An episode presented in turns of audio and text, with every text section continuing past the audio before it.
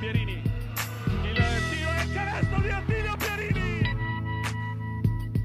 il capitano che ha messo un canestro incredibile nel cuore dell'area.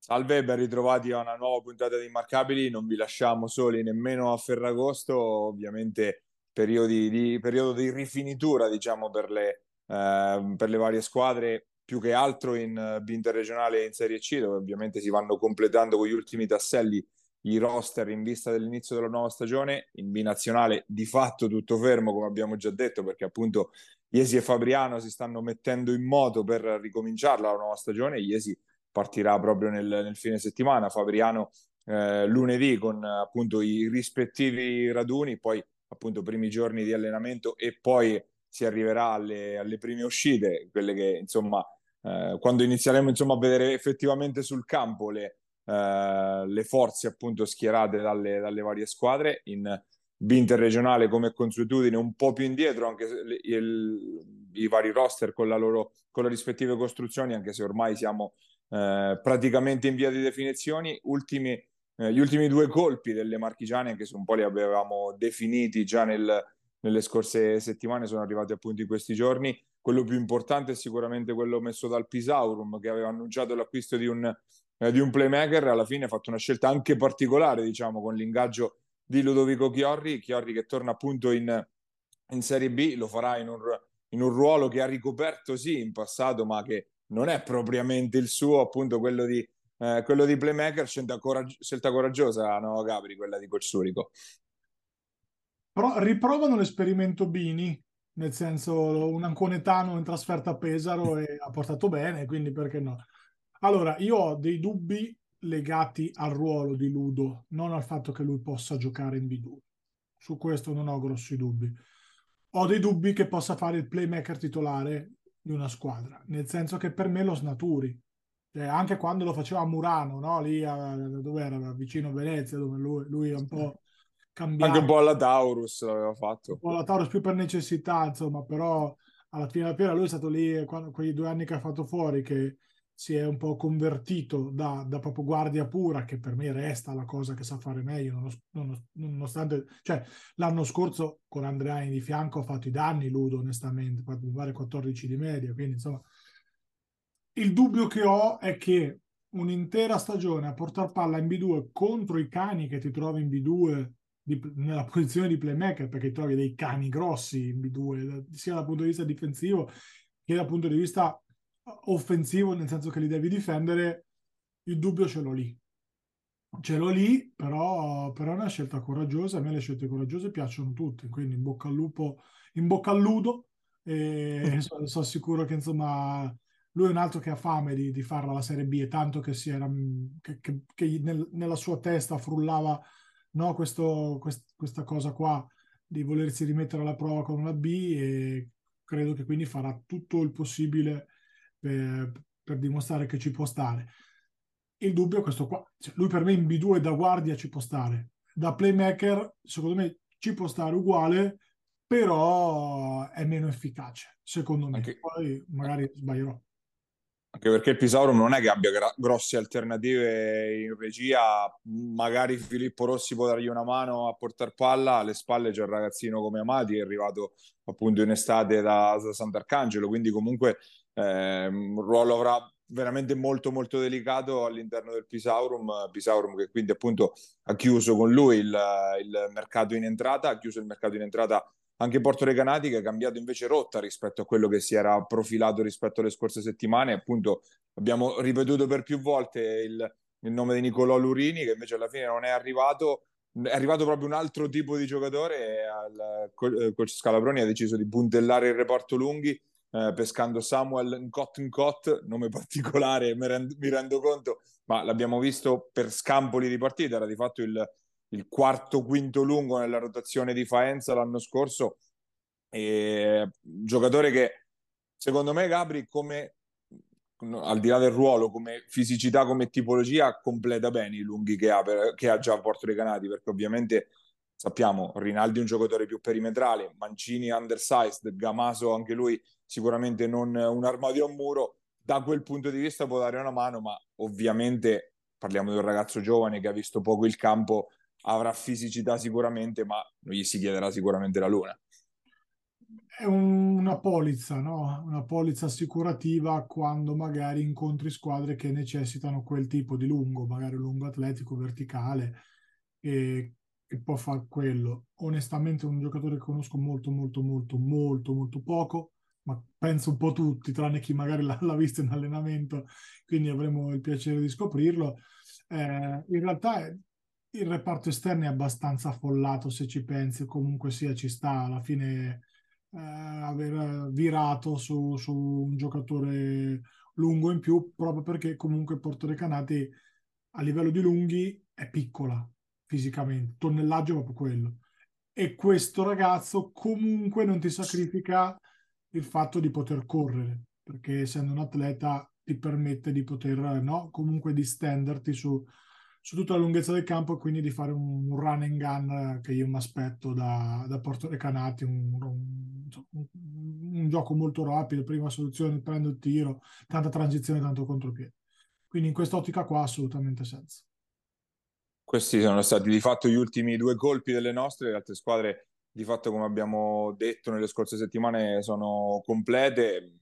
Annuncio marginale quello della alle Matelica di oggi e l'ingaggio di Stefano Carone, playmaker che l'anno scorso era di fatto il 10º a Piacenza e avrà lo stesso ruolo anche alla Vigor, ma non cambia sostanzialmente nulla nella costruzione della squadra. Le altre più o meno tutte già definite. Si sono mosse molto invece in interregionale le squadre abruzzesi, che ancora dovevano sistemare le ultime caselle, hanno tutti piazzato dei colpi importanti, alcune li avevamo già anticipati, penso al Pescara Basket che ha messo dentro Dusan Ranitovic, e in una squadra molto giovane, comunque è un tassello molto importante. Lui ha fatto una dichiarazione anche altisonante: abbiamo il reparto lunghi migliore del campionato. Mi sembra un po' eccessivo, però sicuramente la coppia Ranitovic-Capitanelli va tenuta d'occhio, insomma, sotto canestro. Un colpo grosso l'ha piazzato l'Amatori Pescara mettendo dentro Emilio Di Donato, e ha aggiunto ulteriore tonnellaggio a una squadra già molto grossa sotto canestro, e di tonnellaggio ne ha veramente tanto anche la Roseto 2020, che ha di fatto, penso, chiuso il roster o poco ci manca con l'acquisto di Bastone, un giocatore che abbiamo visto anche dalle nostre parti a Porto Sant'Elpidio, 3-4, comunque sicuramente un giocatore non bello da vedere ma molto concreto, scorer davvero di alto livello per questo campionato. Insomma, le abruzzesi si stanno corazzando in questo momento. Poi passo anche al capitolo Teramo, che è quella che ha fatto di più in questa fase, diciamo.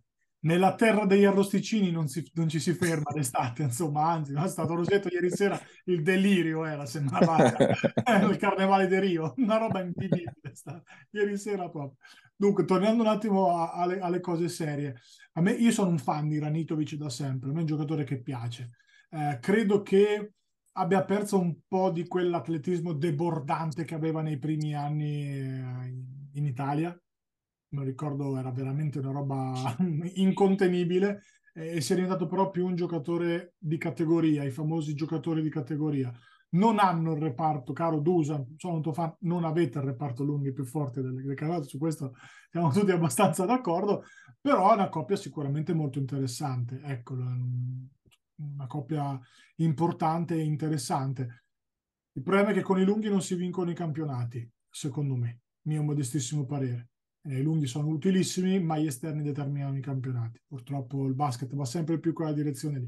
Quindi molte delle fortune del Pescara Basket passerà dalla crescita dei giovani e dal talento dei giovani che si sono messi, no? nella cabina di regia, piuttosto che in 2 o 3. Per quello che riguarda l'Amatori Pescara, reparto lunghi interessantissimo, duttilissimo se ce n'è uno, Di Donato Serafini, una coppia. Possono fare 6 ruoli in B2, probabilmente, allenatore compreso.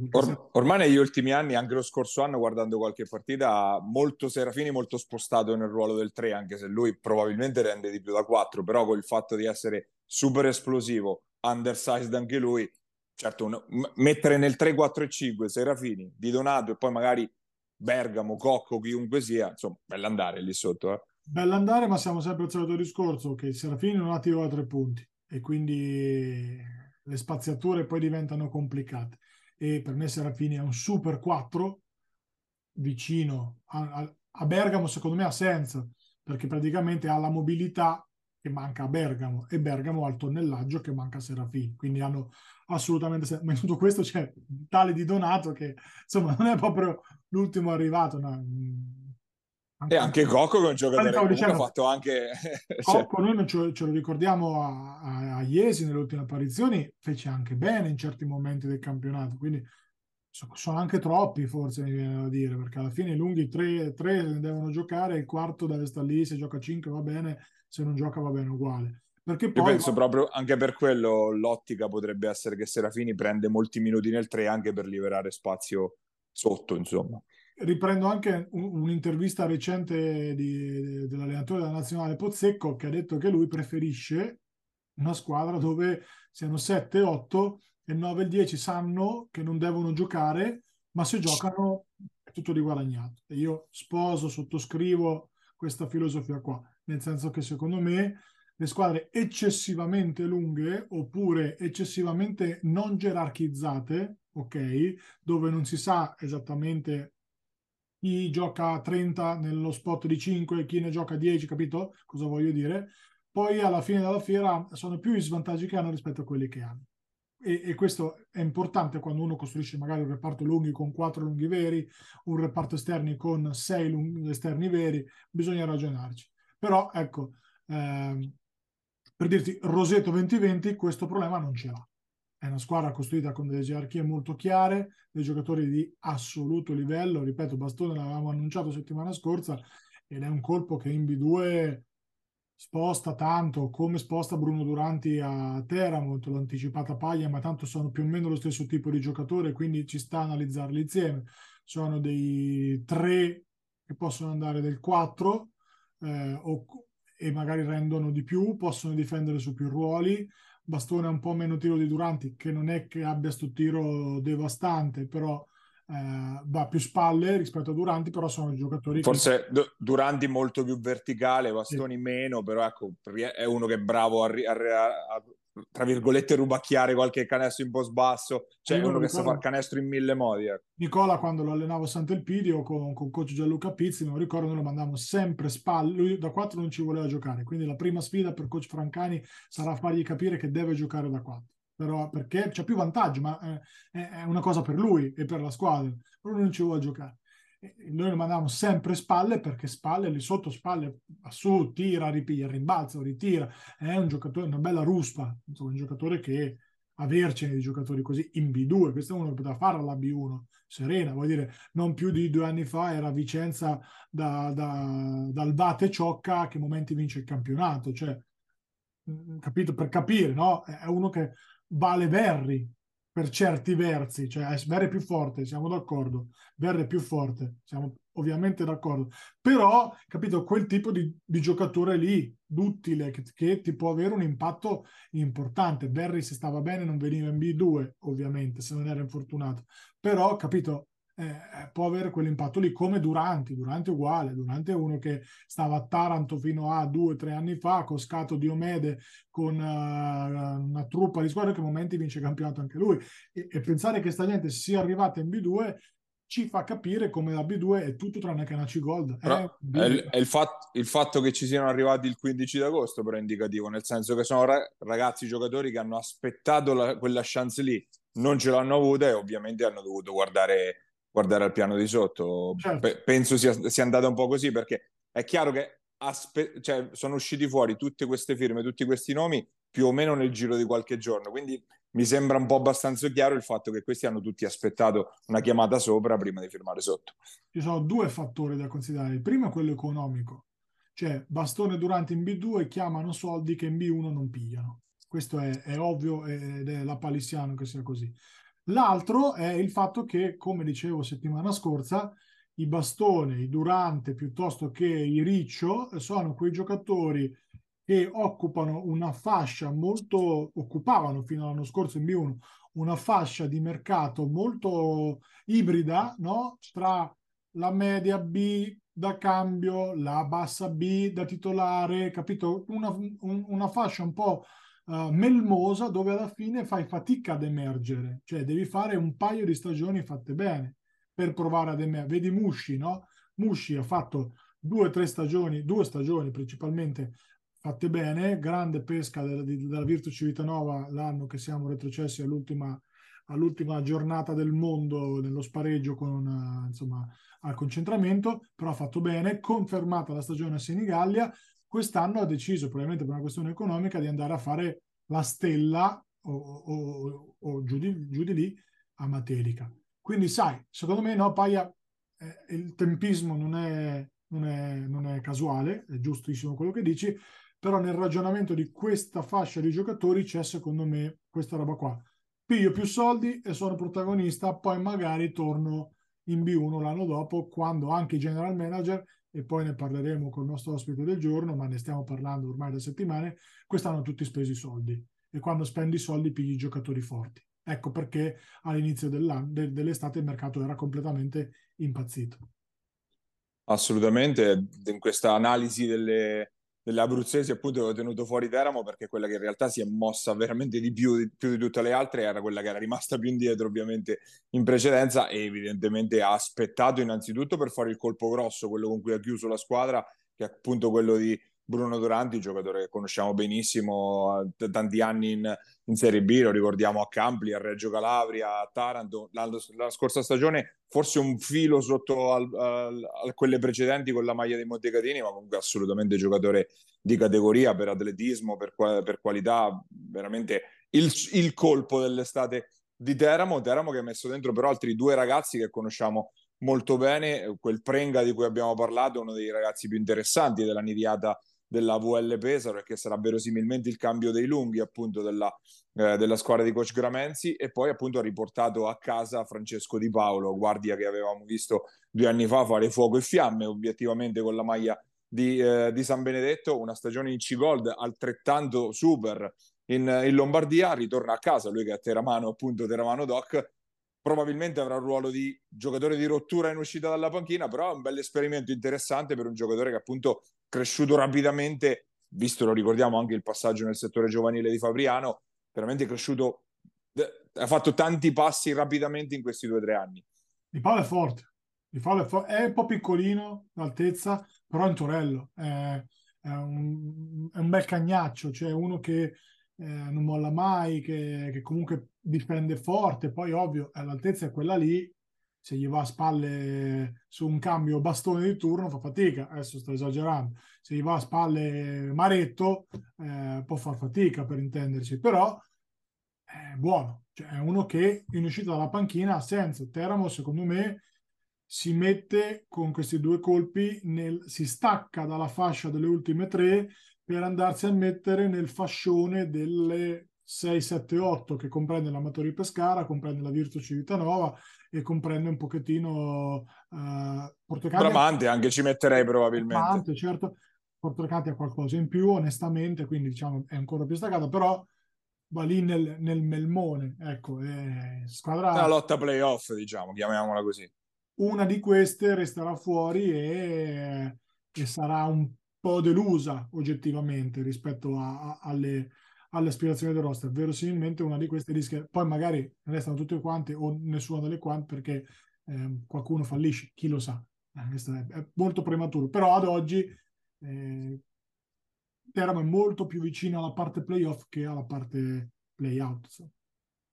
Assolutamente sì, perché comunque poi nel resto della costruzione della squadra c'era il pivot Zalalis, il lituano che abbiamo visto l'anno scorso a Roseto, e altri giocatori comunque già con esperienza di Serie C, quindi comunque sicuramente una squadra che proverà a dire la sua, insomma, per evitare gli ultimi 4 posti, che ricordiamo per la formula che appunto gli ultimi 4 posti poi si spingono nel gruppetto dei playout, quindi non si può perdere troppo terreno dall'inizio, quindi sarà una lotta subito bella serrata per cercare di entrare o nella fascia delle prime 4 che appunto si giocheranno virtualmente, ma anche se poi c'è una riunione dei gruppi nella seconda fase, ve ne riparleremo più avanti insomma della formula. Serenità però, verso maggio.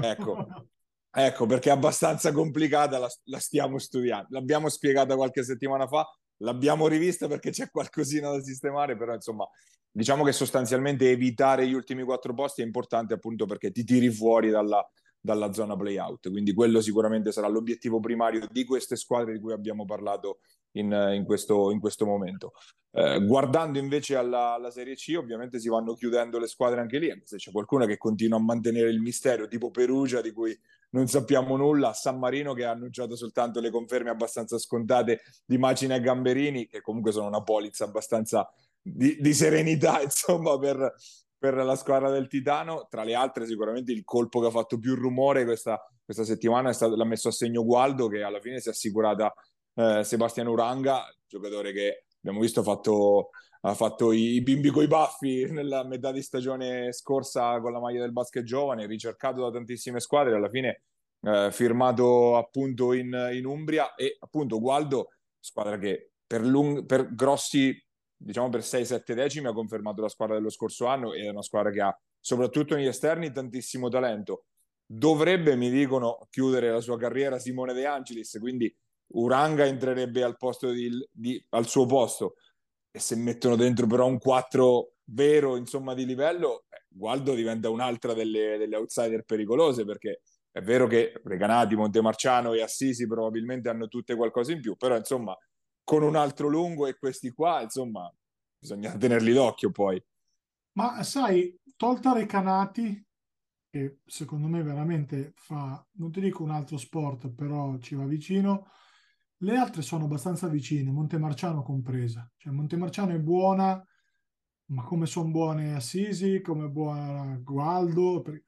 Io Uranga pensavo che una B2 se la fosse guadagnata, invece probabilmente ha giocato troppo poco, proprio perché è stato tesserato tra tutto a gennaio e ci ha messo un po' a carburare per far sì che una squadra di B2 spenda 4.500 di parametro, eccetera, eccetera. Secondo me è un matrimonio rinviato. Ecco, l'impatto di Uranga in C unica sarà quello dell'anno scorso, ma non mi aspetto niente di meno.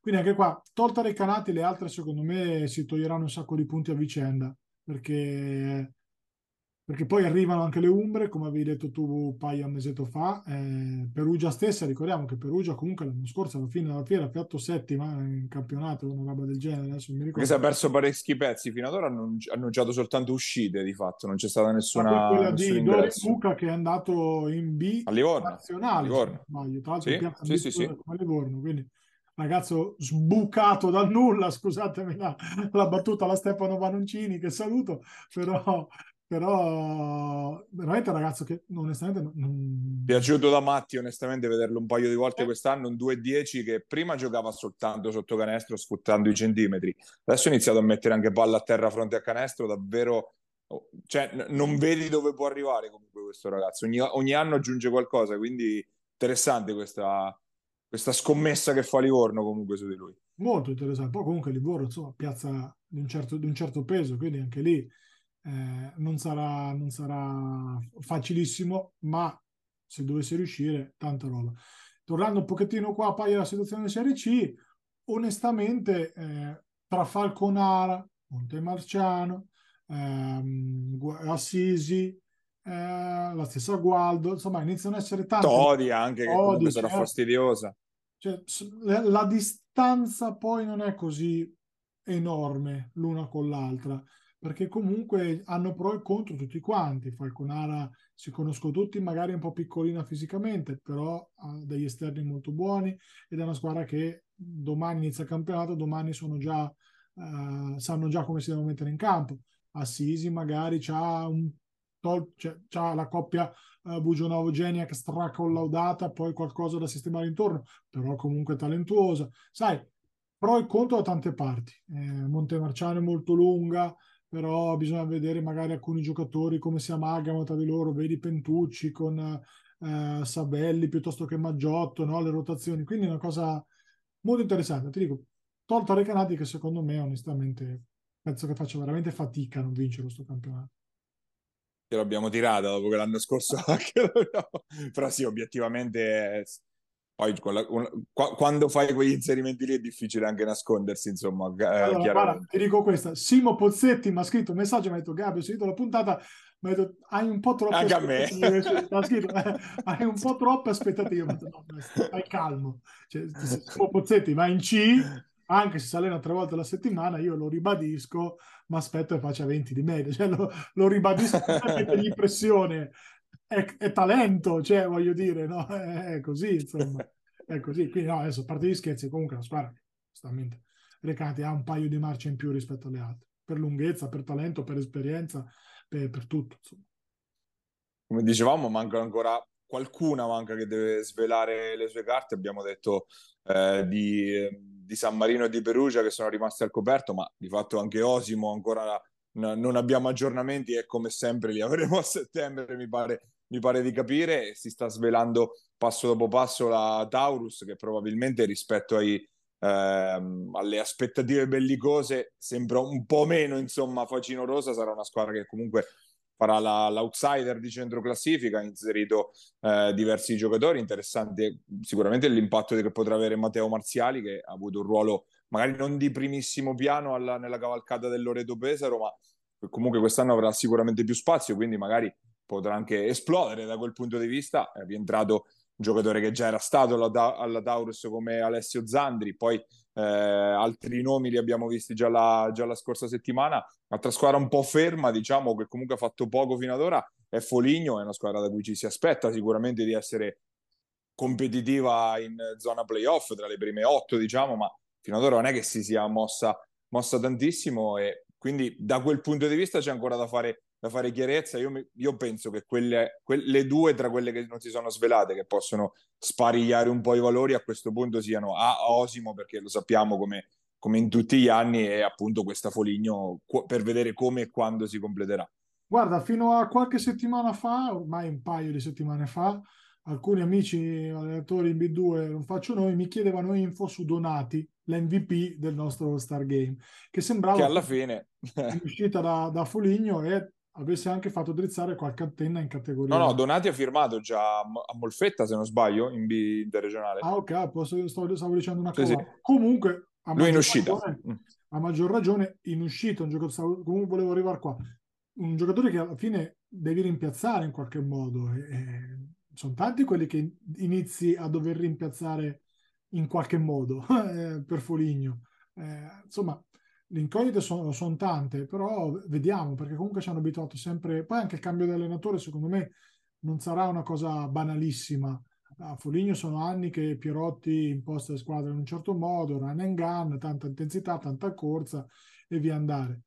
Vediamo come cambia Foligno, perché insomma potrebbe anche per una volta, vediamo il roster, non lo so, potremmo anche aspettarci, no, un ruolo diverso. Di Osimo, già detto, ne riparleremo a metà settembre, quando anche loro vedranno la squadra. Ho visto Davide stamattina all'Ikea, ma ha detto che ancora non sa niente neanche lui, quindi insomma niente di nuovo, è da scoprire, va benissimo così, ci mancherebbe. E quindi con molta serenità aspettiamo un pochettino anche le prime uscite per capire i valori, per capire gli equilibri. Su San Marino, vedete, Macina e Gamberini, già, insomma, è già un bell'andare. Poi, al netto delle doti insonni che Gambe passa per via della... è diventato papà da pochissimo, quindi ne faccio anche gli auguri, insomma, Gambe, papà Gambe. Insomma, voglio dire, già c'hai 2 giocatori di assoluta categoria. Vedrai che anche San Marino sarà in quel gruppone immediatamente dietro Recanati, a togliersi poi punti tra di loro, perché poi anche Macina, leggevo la sua intervista dopo la conferma appunto a San Marino, e diceva non ho paura, non ho timore di come completerà la squadra la società, perché penso che saremo comunque tra le prime 4, insomma. Sicuro, dichiarazioni sì, bellicose, diciamo. Cioè, Gamberini vale un po' il discorso Pozzetti, insomma, sai come la penso, cioè, con Gambe parti già da 15 punti, 10 rimbalzi in una giornata normale, ti voglio dire, quindi insomma... Capocannoniere è stato negli ultimi anni, quindi...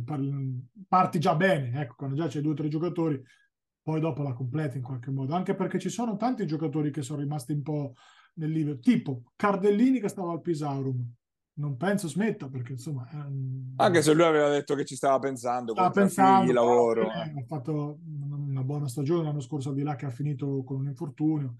Gnacca abbiamo letto dal Pisaurum che rimarrà ad allenarsi, quindi forse in una fase di transizione in un ruolo dirigenziale, magari non lo sappiamo, però ci sono ancora dei giocatori lassù nel Pesarese che si possono accasare, magari interessare anche a San Marino. Boh, vediamo, stiamo così immaginando.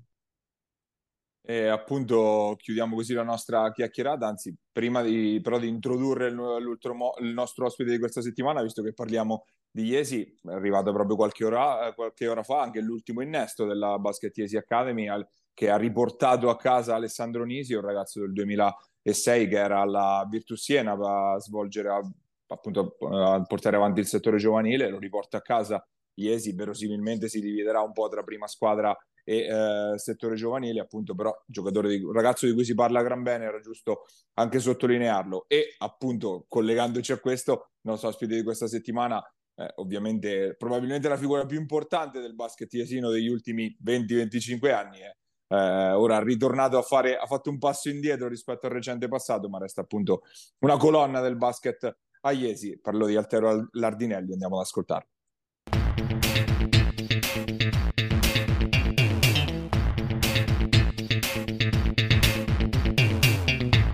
Il nostro ospite questa settimana abbiamo Altero Lardinelli, grazie di aver accettato il nostro invito, soprattutto perché è Ferragosto, appunto. Ciao a tutti. Allora, parto con una domanda banale, nel senso che tu per decenni, diciamo, sei stato in primissima fila all'interno dell'Aurora Basket. Adesso che ruolo hai invece nel basket Jesi in questo nuovo corso che è partito ormai l'anno scorso? Ho un ruolo solamente di, come era nell'era Latini, facevo la raccolta pubblicitaria, e quindi anche con loro mi trovo in questo ruolo, quindi gestisco gli sponsor. E appunto progetto Basket Jesi Academy, anno secondo, diciamo, in questo campionato tutto nuovo di B nazionale che si avvicina molto di più a quella che era una volta la serie B1, roster definito, siete ormai pronti alla partenza. Ci fai un quadro un po' di tutta l'attività, sia quella tecnica che quella anche fuori dal campo, perché appunto hai detto sei tornato un po' alle origini come ruolo tuo personale, quindi ci parli un po' in generale del progetto Basket Jesi Academy. Basket Jesi Academy è nato l'anno scorso nel momento di difficoltà di Aurora Basket, grazie all'intervento di Max Del Conte e dello sponsor Daniele Sciaccafava, che hanno creduto in questo nuovo progetto, e sono veramente contento perché, ecco, il basket a Jesi di alto livello è rimasto, ha cambiato denominazione purtroppo, però l'Aurora Basket continua a vivere perché continua a fare il settore giovanile, mentre Basket Jesi Academy fa la Serie B a un buonissimo livello, perché anche l'anno scorso siamo arrivati quarti in campionato a pari punti con Ozzano e, come ho detto spesso, avendo vinto una partita più di Ozzano, perché comunque quella confidenza noi l'avevamo vinta, eppure siamo arrivati, ecco, dietro loro per la classifica avulsa, e quindi abbiamo fatto i play-in vincendoli faticosamente contro Materica, che ha fatto veramente un ottimo finale di campionato, e adesso si riparte con ancora più entusiasmo per cercare di fare i playoff anche il prossimo anno e vedere il campionato. È un campionato nuovo, è lungo, saranno 34 partite più playoff, quindi è una cosa veramente interessante, diciamo, ecco, nuova, e quindi non riusciamo ancora a capire quale sarà diciamo il livello di Jesi. Ovviamente, appunto, questa è la sfida di cui parliamo per l'anno prossimo, appunto, obiettivo provare a fare i playoff o comunque stare serenamente all'interno di questo campionato, guardando un po' più a lungo, ai 2-3 anni, ovviamente non fra 10, però qual è il piano, il progetto, l'idea, l'obiettivo appunto di più medio-lungo respiro, ecco? Guarda, io penso che sia sempre quello di fare il passo lungo quanto la gamba, perché abbiamo visto negli anni passati, abbiamo cercato sempre di mantenere la categoria facendo tanti sacrifici e poi alla fine comunque non si va da nessuna parte. Invece bisogna stare con i piedi ben piantati per terra e cercare di fare passo dopo passo quello che la città ti può dare. Quindi per adesso è una B nazionale di alto livello, facciamo questa e poi vedremo. Certo che se siamo lì per lottare per qualcosa di più prestigioso ci siamo, però diciamo dobbiamo essere bravi a mantenere quello che abbiamo.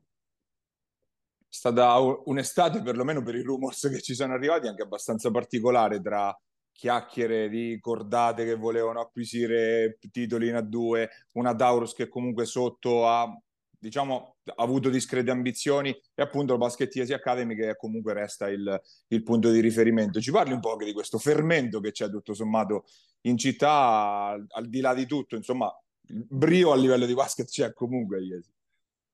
Guarda, sì, quello lì, allora, quello della cordata non so niente, perché c'è stata, queste voci l'ho sentite anch'io, ma di concreto non so nulla, non sono stato né contattato da nessuno, quindi non so niente. Per quanto riguarda noi, ecco, noi abbiamo cercato di, come ti dicevo, di fare cioè di alzare l'asticella in un campionato che non conosciamo, che sarà nuovo per tutti, però cercando di far bene, quindi facendo un consolidamento della squadra dell'anno scorso e andando a migliorare i punti carenti, che erano soprattutto una panchina, diciamo, non proprio lunga fino a quando non è arrivato Calabrese e Varaschin, quindi a fine campionato. Vediamo quello che sarà il prossimo anno. Per quanto riguarda la Taurus, è un progetto di Racchetta che sta facendo il suo ed è, secondo me, un buon progetto. Poi vedremo quello che riusciranno a fare. Appunto, nel prossimo campionato di Serie B nazionale, le due rappresentanti marchigiane sarete voi e Fabriano, quindi si rinnova questa sfida che è ritornata dopo diversi anni. Come vedi anche il progetto della Janus visto da fuori, visto da chi da un rivale sostanzialmente, appunto? Guarda, per quanto riguarda il fatto che siamo rimasti solo noi e Fabriano, è un dispiacere, perché l'anno scorso la cosa bella, l'anno scorso erano anche tanti derby, quindi è un dispiacere non vedere ancora una Senigallia nel novero delle squadre insieme a Materica, insieme a noi e Fabriano. Speriamo al più presto che ritornino su più marchigiane possibili, anche se la formula è una formula per il resto, dove su 96 squadre ne vanno su solo 6, quindi è una cosa ridicola queste riforme. Per quanto riguarda la Janus, sembrava che dovesse sparire tutto, invece comunque da sportivo sono molto contento che è rimasto, perché poi comunque il derby con Fabriano è sempre una cosa che si porta avanti per tutto il girone d'andata e per tutto quello di ritorno. Quando c'è la partita, la prima partita che vai a vedere quando escono i calendari, quando è il derby con Fabriano, quindi sono contento. E poi hanno fatto comunque una squadra veramente competitiva. Gabri. Riparto un pochettino da questa fase finale che hai accennato della riforma. Quest'anno è un anno epocale, insomma, ha cambiato un po' tutto, ha cambiato i campionati, viene introdotto il lavoro sportivo, quindi sostanzialmente in un anno, per una serie di circostanze strane, cambia totalmente il mondo dello sport e del basket, nel nostro caso, come l'abbiamo conosciuto. Mi dici il tuo pensiero sia dal punto di vista appunto economico che dal punto di vista proprio della suddivisione B1, B2, stranieri, vincolo degli under, eccetera, eccetera. Allora, per quanto riguarda il discorso della riforma, è una riforma che era stata già studiata da me e insieme al vecchio direttivo di Lega 3 anni fa, quando 64 squadre di Serie B più 30 di Serie A2, non c'erano i giocatori, non si riusciva a fare mercato e tutto, quindi avevamo pensato di fare già quella volta una riforma portando a 20 squadre in A2, 32 di B1, quindi 2 gironi a 16 e 48 di B2 con 3 gironi a 16. Era un modo per ridurre le squadre e aumentare la competitività. Poi quella riforma non è stata più portata avanti. Quest'anno ci siamo ritrovati, cioè l'anno scorso, con una riforma che secondo me è sbagliata, perché portare 96 squadre in B interregionale è una cosa allucinante, con 6 sole promozioni, invece con 48 era molto più competitivo. Quindi se si vuole alzare la competitività bisogna ridurre il numero delle squadre, e invece ci ritroviamo in Serie B da 64 squadre, ce ne troviamo 96 più 36, sono 132 squadre. Non si capisce, onestamente. Poi ogni X anni facciamo riforme su riforme, non diamo mai una continuità a quello che viene fatto. Io sono entrato in Serie A, cioè con l'Aurora, il primo anno di A2, ed eravamo collegati con la 1. L'Aurora era riuscita addirittura, vincendo il girone d'andata, a fare le finali di Coppa Italia con la Serie A1, perché erano 7 di A1, una di A2. Poi ci siamo ritrovati una Lega 2 con 16 squadre scorporata dalla 1, e poi nel 2012 siamo diventati dilettanti, invece eravamo professionisti. Poi ci siamo ritrovati con 32 squadre, invece Gold e Silver è una 2. Non c'è progettualità, e io non so come fanno gli sponsor ancora a investire in questo sport, perché è sempre più difficile capire dove vuole andare questa federazione dal punto di vista degli anni.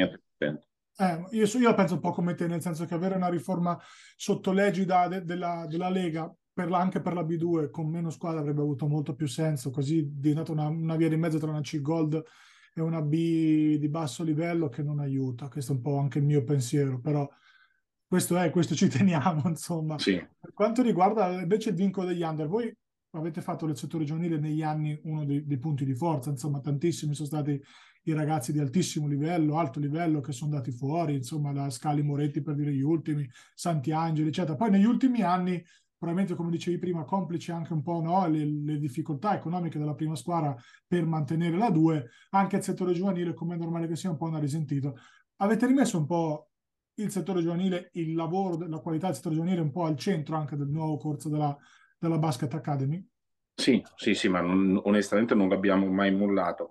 Se consideri che noi 2 anni, non quest'ultima stagione, la penultima stagione, abbiamo fatto con l'Under 19 Eccellenza, abbiamo perso una partita contro Pesaro, siamo andati a fare gli spareggi contro, per andare alla finale nazionale contro la Virtus Bologna, abbiamo perso di 4 a Bologna e vinto di 2 a Jesi. Quindi abbiamo mandato Maretto, perché viene da noi, e l'abbiamo mandato a Pesaro, è diventato nazionale tutto quanto. Abbiamo la Mintandia che abbiamo prestato a Tortona, abbiamo Rezart che l'abbiamo prestato l'anno scorso al Pristina, ha fatto anche la FIBA Cup. Quindi a livello giovanile continuiamo i nostri investimenti, abbiamo cambiato quest'anno anche il responsabile del settore giovanile. Ne approfitto per salutare Salvatore Cagnazzo e fare il benvenuto a Nicola Barbuto, che è il nuovo responsabile, e cerchiamo sempre di mettere il progetto del settore giovanile al centro. L'anno scorso abbiamo aumentato vertiginosamente le cifre dei numeri dei ragazzi del mini basket, le abbiamo quasi raddoppiate, avendo fatto una politica, diciamo, con a 130 euro, tutto compreso anche il materiale sportivo, e ha portato buoni frutti. Adesso stiamo creando, ecco, quindi una base di mini basket molto importante per poi fare una qualità più alta nelle squadre del settore giovanile. Quindi questo, adesso avremo 3 allenatori tutti professionisti nel settore giovanile, quindi con disponibilità di orari dalle 3 fino a tarda serata, quindi ce l'abbiamo sempre e comunque. Quindi cercheremo, ecco, anche lì di aumentare il livello, facendo comunque anche il reclutamento. Abbiamo una foresteria con 8 posti letto, quindi cerchiamo di fare anche quello, ci proviamo. Insomma, è sempre venuto bene, dai, negli ultimi anni. Adesso i risultati hanno parlato abbastanza chiaramente, voglio dire.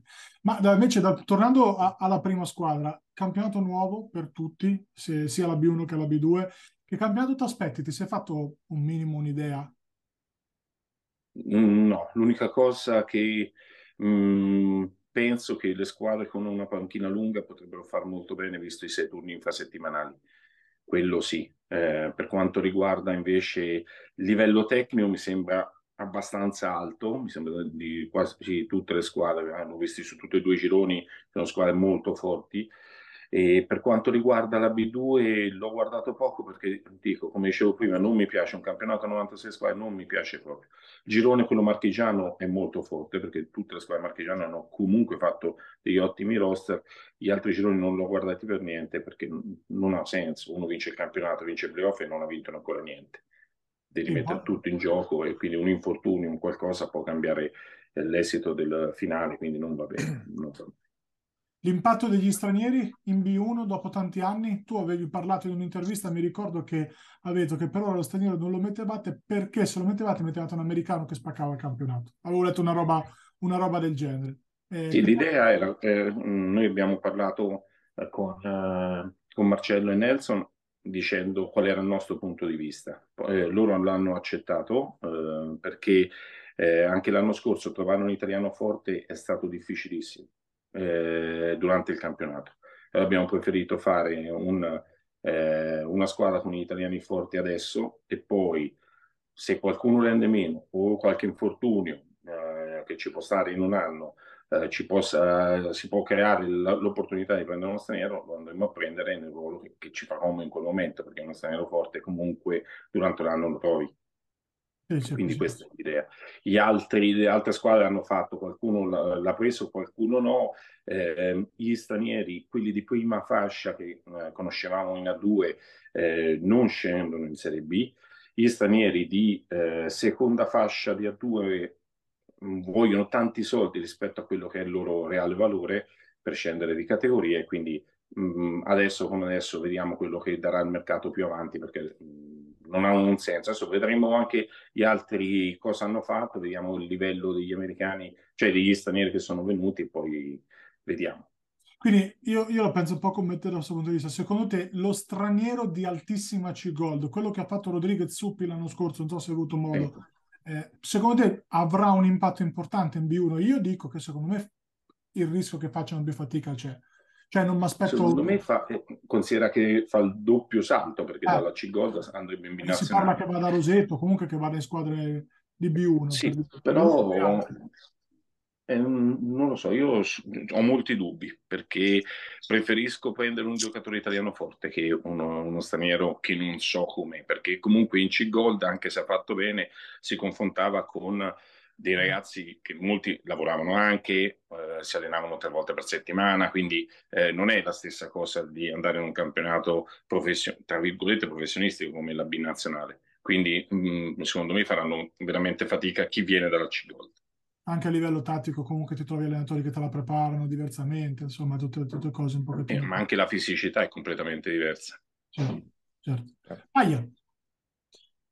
Ovviamente Altero, noi ti conosciamo nel mondo del basket sin dalla fine degli anni 90 come pezzo importantissimo delle grandi annate di Jesi tra A2 e A1. Ci racconti un po' come ti sei avvicinato al basket prima appunto di arrivare agli altissimi livelli con cui sei arrivato con l'Aurora?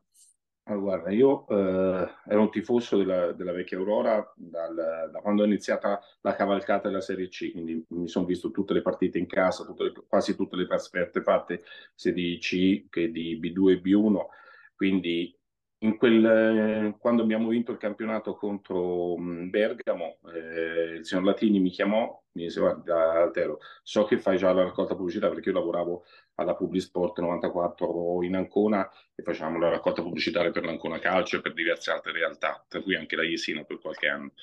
Poi mi ha detto: guarda, abbiamo bisogno di una persona professionale che faccia questo lavoro professionalmente, quindi vieni a darci una mano. Io sono partito da ragazzo dipendente di una società, sono andato, ho detto subito sì, tifavo Aurora, quindi subito sì, e da lì è nata la mia avventura in Aurora. Da quell'anno poi ho avuto un professore come Beppe Cormio che mi ha imparato tutti i segreti della raccolta pubblicitaria, e da lì sono stato sempre in società. Ho curato anche il passaggio da SIC al nuovo gruppo di imprenditori, tra cui Fileni e Lapra, che avevano dato una nuova vita all'Aurora Basket, e poi dal 2012 sono diventato amministratore unico. Appunto, praticamente 25 anni più o meno, diciamo, in questo... Sì, quest'anno è 25esimo anno. Ecco, preciso, appunto, sì. 25 anni e... Tanti momenti saltanti, ovviamente altri molto duri. Ci racconti l'apice in alto e l'apice in basso per la tua esperienza? L'apice in alto è facilmente ricordabile, perché era la vittoria del campionato, siamo andati in A1 per la prima volta, prima e unica volta, quindi quello è stato l'apice, diciamo, del successo e del successo di squadra, perché non sicuramente il mio, però diciamo vissuto dall'interno. Poi la vittoria della Coppa Italia a Ferrara. È stata veramente, ecco, anche lì abbiamo fatto la vittoria della Coppa Italia, finale per vincere il campionato contro Caserta, quindi veramente stagioni saltanti. Il brutto, ecco, la retrocessione che ancora non è digerita, non l'ho digerita, perché comunque è stato veramente una cosa brutta viverla in quel modo, perdendo, avendoci un'unica possibilità, cioè retrocedere, siamo riusciti a incastrarla bene e quindi però quella ancora non va giù, quindi vediamo. Io ti ringrazio Altero e in bocca al lupo per questa nuova stagione ormai alle porte. Grazie, in bocca al lupo a voi per il proseguo delle puntate. Ciao Altero, buon lavoro. Ciao ciao ciao ciao, ciao, ciao.